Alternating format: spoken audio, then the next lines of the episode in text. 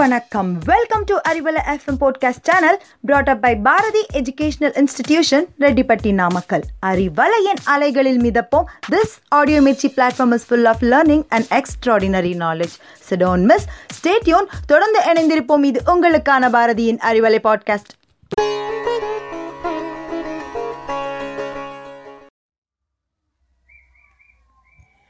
செஞ்சோற்று கடன் தீர்க்க சேராத இடம் சேர்ந்து வஞ்சத்தில் வீழ்ந்தாயடா கர்ணா வஞ்சகன் கண்ணனடா. அப்படின்னு நமக்கு அந்த கர்ணன் படத்தில் பாடல் படம் பாடல் கேள்விப்பட்டிருப்போம். இன்றைய நிகழ்ச்சியில் என்ன தலைப்பு பார்க்க போகிறோம் அப்படின்னா பரிதவிக்கும் பழமொழிகள். ஆமாங்க அது என்ன பரிதவிக்கும் பழமொழிகள் அப்படி தானே கேட்குறது புரியுது. நம்ம வாழ்க்கையில் அன்றாடம் பயன்படுத்தக்கூடிய பழமொழிகளை தவறாக தவறான ஒரு விளக்கம் நினச்சிக்கிட்டு தவறாக நம்ம வாழ்க்கையில் அந்த பழமொழியை பயன்படுத்திகிட்டு இருக்கோம். அந்த பழமொழியான சரியான விளக்கம் என்ன அப்படிங்கிறத இன்றைக்கி நம்ம நிகழ்ச்சியில் பார்க்க போகிறோம் வாங்க நிகழ்ச்சிக்கு போகலாம் ஆறிலும் சாவு நூறிலும் சாவு அப்படின்னு சொல்லுவோம். அந்த பழமொழி தெரியும். அதுக்கான அர்த்தம் நிச்சயமாக நமக்கு தெரிஞ்சிருக்க வாய்ப்பில்லை. வாங்க தெரிஞ்சுக்கலாம். ஆறு வயசு அப்படிங்கிறது நம்ம ஆறுன்னு நினச்சிக்கிறோம். நூறு வயசு சாவு அப்படிங்கிறது நூறு நினச்சிக்கிறோம். அதான் ஆறிலும் சாவு நூறிலும் சாவுன்னு நினைக்கிறோம். நிச்சயமாக அது இல்லை. மகாபாரதத்தில் கர்ணனின் தாய் நமக்கு தெரியும் குந்தி தேவி.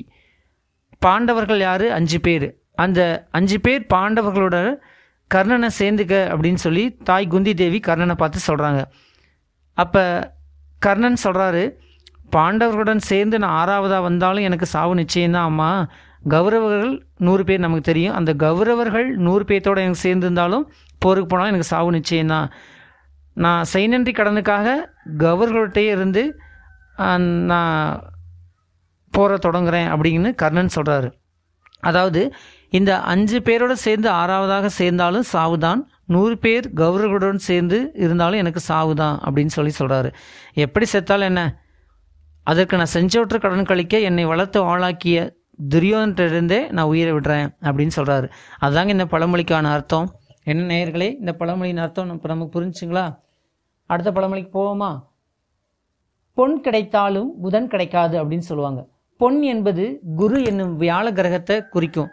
ஒருத்தரோட ஜாதகத்தில் ஒரு நல்ல நிலையில் இருப்பது அதாவது குரு நல்ல நிலையில் இருப்பது ரொம்ப ஒரு பெரிய விஷயம் இல்லை. ஆனால் புதன் நல்ல நிலையில் இருப்பது ரொம்ப ரொம்ப ரொம்ப ரொம்ப ரொம்ப ரொம்ப முக்கியமான விஷயம். இதாங்க இந்த பழமொழியோட அர்த்தம். புரியலைங்களா? ஒருவருக்கு செல்வம் கிடைப்பது கூட ரொம்ப பெரிய விஷயம் இல்லை. ஆனால் கல்வி அறிவு கிடைப்பது என்பது ரொம்ப ரொம்ப சிரமம். நம்ம தெரிஞ்சுக்கணும். குரு செல்வத்தை தருவார். புதன் கல்வியை தருவார். இந்த ரெண்டையும் குறிக்கக்கூடியது தான் இந்த பழமொழியோட அர்த்தம். புதன் என்னும் சொல் புதன் கிழமையை குறிப்பது அல்ல. அதாங்க பொன் கிடைத்தாலும் புதன் கிடைக்காது. பொன் அப்படிங்கிறது செல்வத்தை குரு செல்வத்தை தரும். புதன் அப்படிங்கிறது கிழமை அல்ல கல்வியை தரும். தொடர்ந்து இணைந்திருப்போம். இது உங்கள் விருப்பம் விருப்பமான அறிவலை பண்பலை ரெட்டிப்பட்டி நாமக்கல். தலைக்கு வந்தது தலைப்பாகையோடு போகட்டும் அப்படின்னு சொல்லுவோம் இல்லைங்களா? மகாபாரதத்தில் அர்ஜுனன் தன்னுடைய வில்லோட திறமையால தான் வெற்றி கிடச்சிச்சு அப்படின்னு நினச்சிட்டு இருக்காரு. ஒரு தடவை கர்ணன் விட்ட பிரம்மாஸ்திரம் என்ன பண்ணுச்சு அப்படின்னா அர்ஜுன் நோக்கி போணுச்சு. அப்போ அர்ஜுனனை காப்பாற்ற கிருஷ்ணன் என்ன பண்ணார் அப்படின்னா அவர் அர்ஜுன் இருந்த தேர் சக்கரத்தின் காலை நிலத்தில் புதையுமாறு அழு அழுத்தினார் கிருஷ்ணன். அப்படி அழுத்தியதால் தான் அர்ஜுனனின் தலையை நோக்கி வந்த பிரம்மாஸ்திரம் கர்ணன் விட்ட பிரம்மாஸ்திரம் அர்ஜுனனை தலையை கொய்யாமல் அவனது தலைப்பாகையை மட்டும் பறித்து கொண்டு போனது. இதுதான் இந்த பழமொழியோட அர்த்தங்க. நன்றி நேர்களே மீண்டும் அடுத்த நாள் அடுத்த நிகழ்ச்சியில் சந்திக்கும் வரை உங்களிடமிருந்து விடைபெறுவது உங்கள் விஸ்வநாதன். நன்றி வணக்கம்.